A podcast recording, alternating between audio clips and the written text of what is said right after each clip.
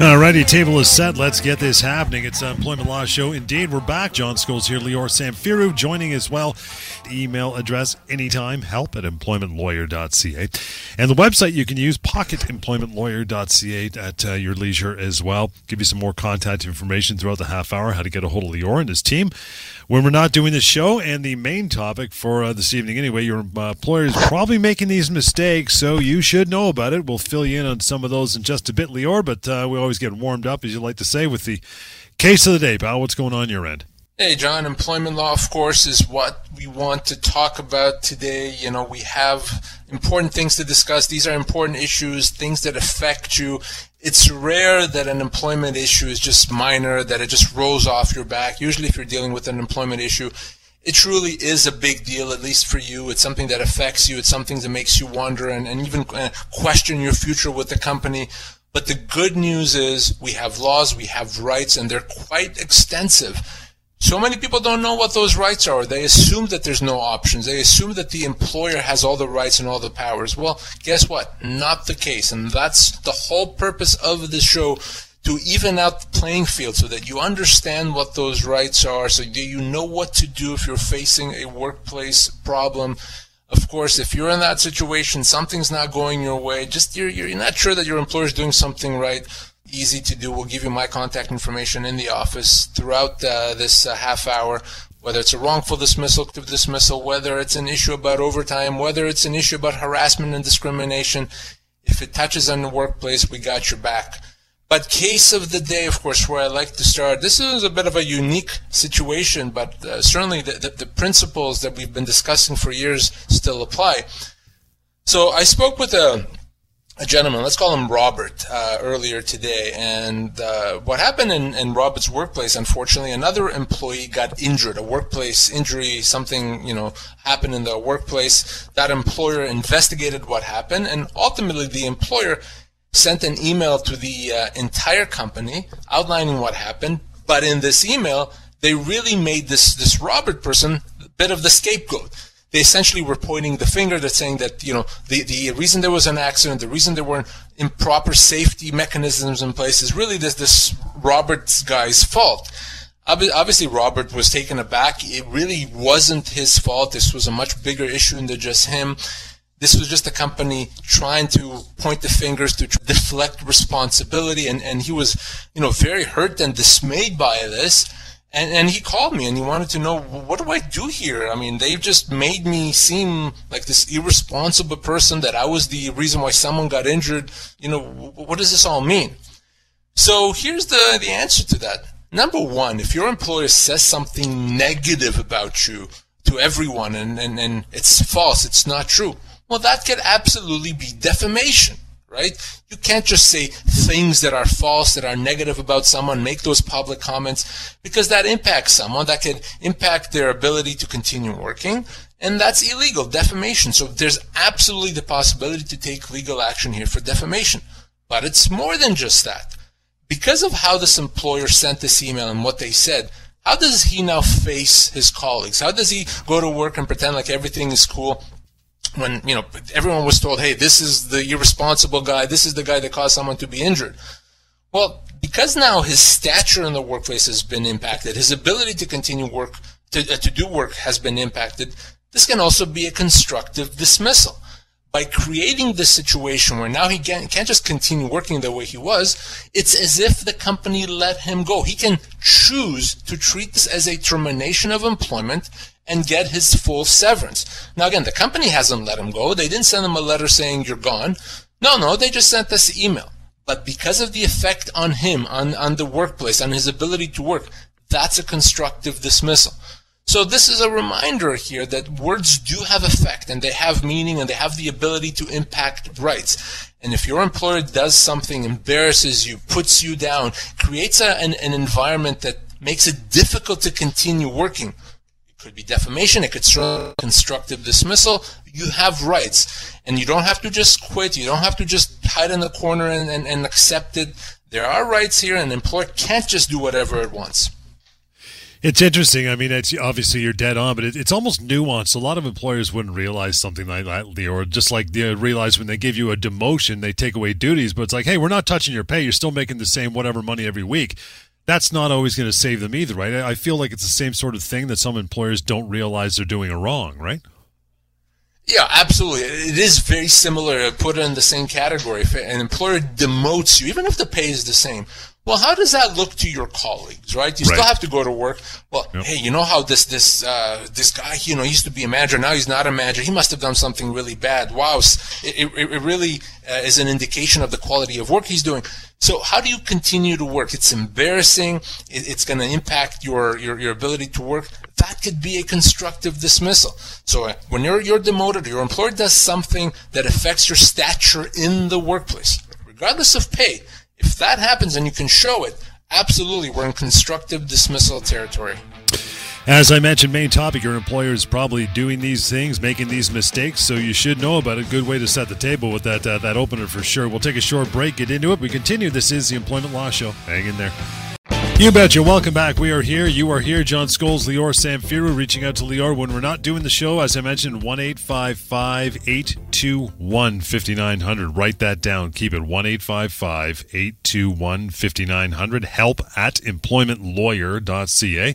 And the address is pocketemploymentlawyer.ca online for a website that is built just to educate you and have free access as well to the severance calculator.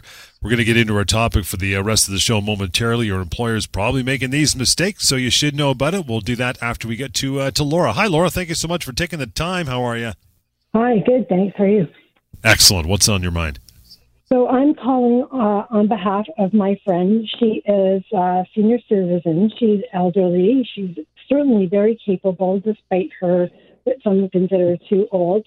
Um, those being uh, one of them, her boss. Um, he treats her horribly. He's humiliated her. He makes fun of her, teases her. Um, he's denied her vacation on her observed uh, religious holiday. And um, he's reprimanded her for it, for taking it anyway. Um, he's trying to get her to quit. She knows this, but she's too uh, afraid to speak up for herself. She's uh, on. Um, she's by herself now. She's widowed, and she's um, she wants to continue working, and she's good at what she does. So here's the thing, Laura. Obviously, if if if she simply does nothing, then then nothing is going to change, right? Obviously, we, we can all agree to that. So here's what I would say, and, and maybe this is something you can you can help her with.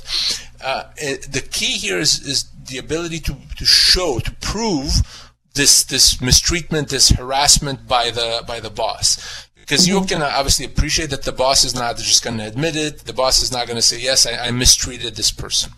So, is is there a way to you know help her record a conversation when she's speaking to him, you know, without him knowing. Or perhaps after a meeting when certain things are said, uh, an email can be sent to the boss confirming what was said in the meeting. A way, I need a way to be able to show this, to document this. If we have that, then potentially we can get her out of there with full compensation so she doesn't have to continue working in that kind of abusive uh, work environment.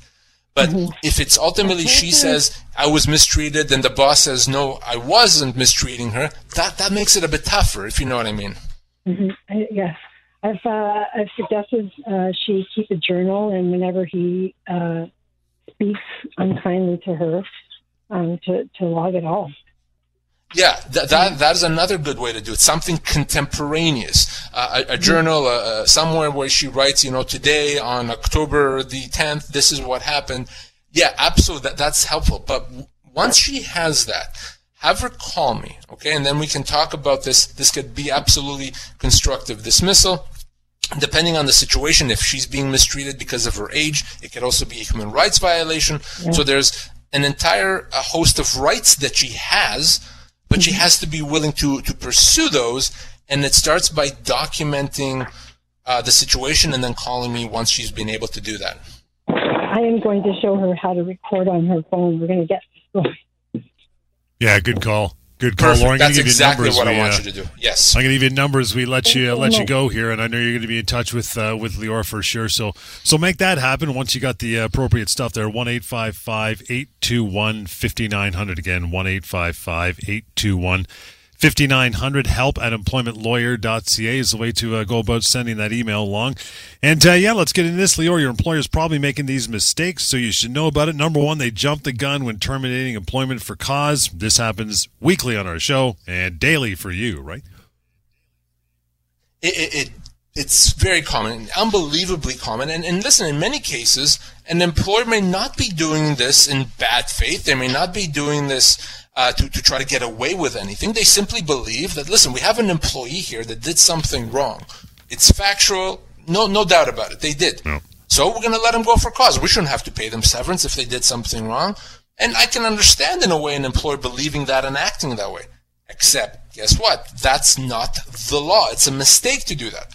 And the reason for that, the law says that to terminate someone for cause, to terminate someone without severance, it's not enough to show that they did something wrong it really has to be bad. It has to be to the point that where just continuing them, continuing their employment is just not possible anymore.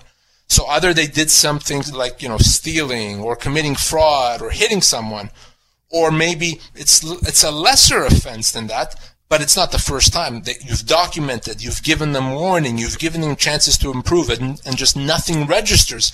Well, then maybe you can terminate for cause what I see a lot of employers do, the mistake that they're making is they they just don't do that. They have something that the employee did wrong. That's it. You're fired for cause. We're not paying you anything. Well, that's a wrongful dismissal. It's a mistake.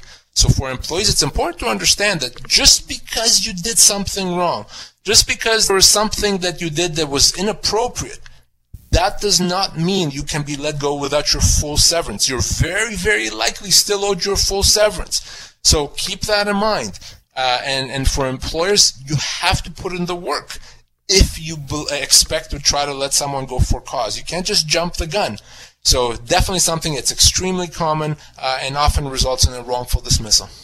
Another mistake your employer could be making, they don't properly investigate and resolve workplace harassment issues. I really hope this one has gone way down the list as maybe it was five years ago, but who knows? You'd know better, right?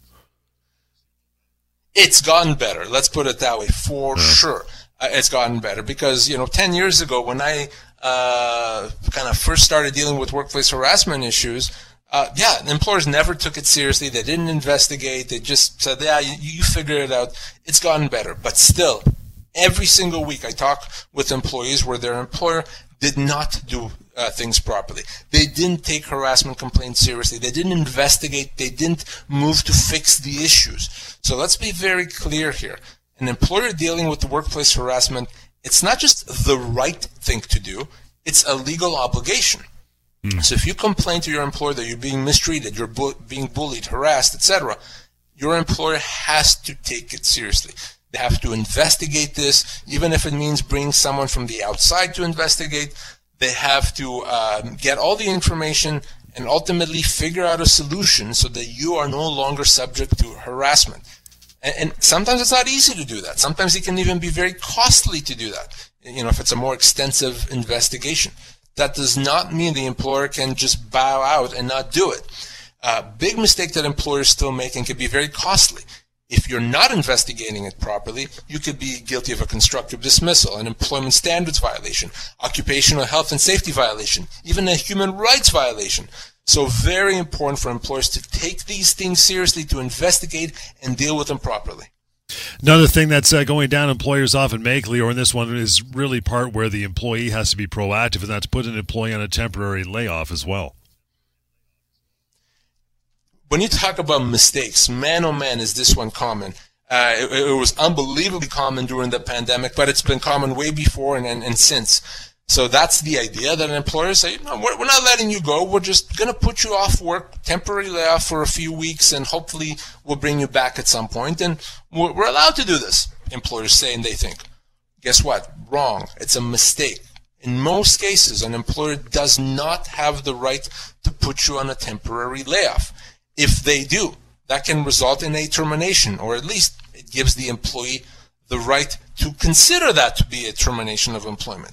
So if your employer puts you on a temporary layoff, even if they have the intention to bring you back, you can choose to say no. By putting me on a temporary layoff, you've terminated my employment. I've made that decision. Now you have to pay me my full severance. So you have that right in most cases. Now, I want you also to keep something in mind that if you don't do that, if you just say, okay, fine, I'll, I'll sit at home for the three months and I'll go back to work when they call me, by doing that, now you've given them the right to do it again. So even though your employer did not have initially the right to put you on a temporary layoff, because you accepted it that first time, now they can do it again and again, and that's not a good situation to have. So remember, employers often do this in good faith, right? They're not trying to get away with murder here. They think that they have that right, and you know the law could be confusing for some employers. But here's the thing: temporary layoff for most employees, for most employers, not legal next one that employers uh, the mistake they're making. You know they don't try hard enough to accommodate an employees medical limitations. Again i hope this is one that's kind of going down the list more and more kind of like uh, kind of like layoffs Lior what do you think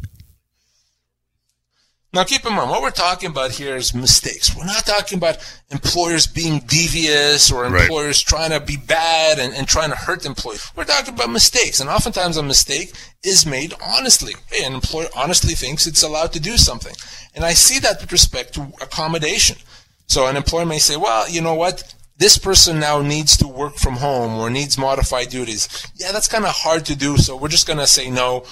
And we'll tell them that when they're ready to go back to their previous job to come back to us. Except that's not the law. To do that is a mistake. An employer has to accommodate even if it's hard.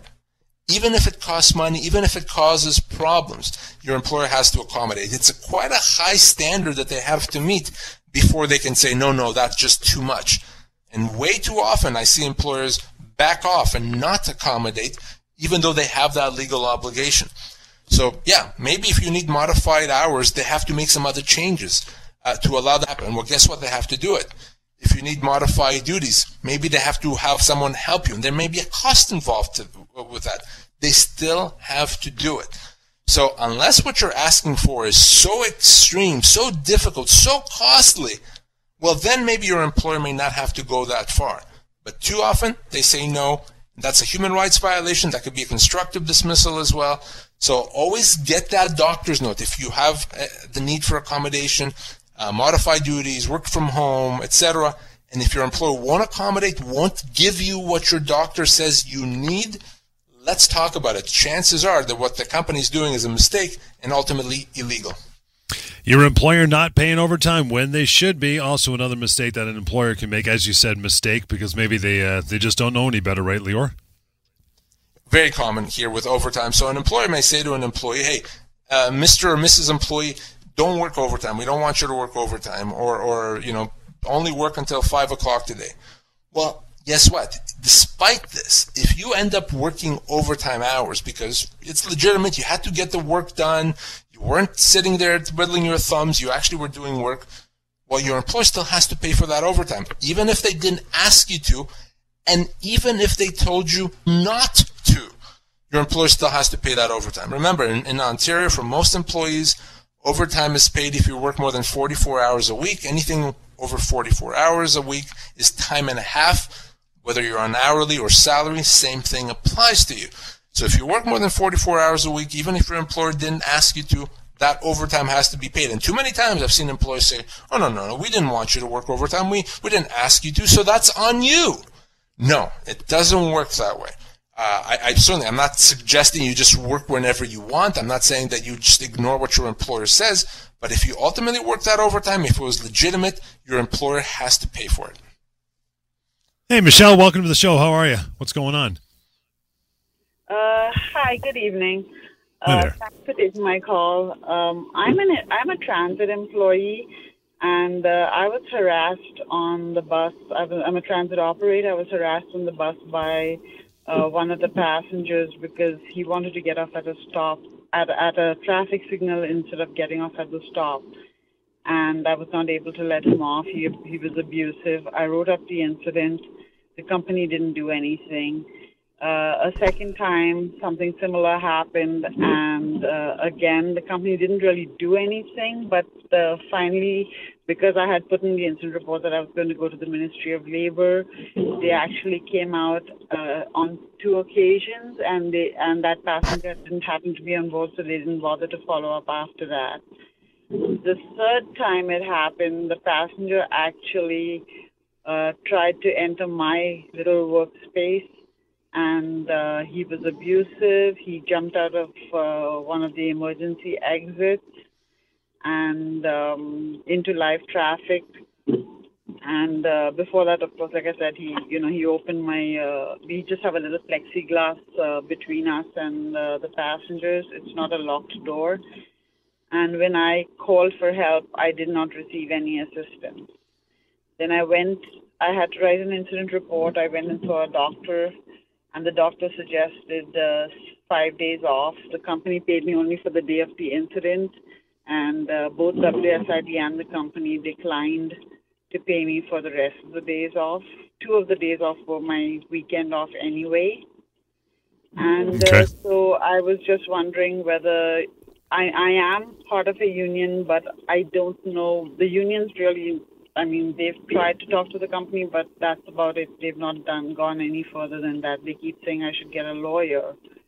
Gotcha. So, Michelle, here's gotcha. how this works, Michelle. So, obviously, your employer has a very important obligation to keep your workplace safe. Now, I don't know enough about, uh, you know, uh, transit and, and your specific work to tell you what it is exactly that they can do. But to the extent that there's something that they can do to make it safer for you and, and, and for your colleagues, they have to. It's not an option. They must do that. And if they don't do it, despite being able to, then the union has the ability to file a grievance to, to deal with that, but only the union is allowed to do that because you're a unionized employee.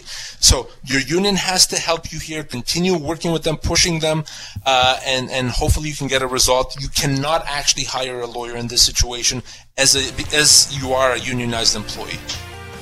And that is the way we're going to wrap it up for tonight. We're back in tomorrow, though. But in the meantime, reaching out to Lior and his team, always welcome and encouraged to do so, actually, with your uh, workplace matters and your questions. And that is 1 821 5900. Again, 1 821 5900. Help at employmentlawyer.ca. The website you can go right to right now, pocketemploymentlawyer.ca. Back in tomorrow, 6.30, another edition of the Employment Law Show. Enjoy your night.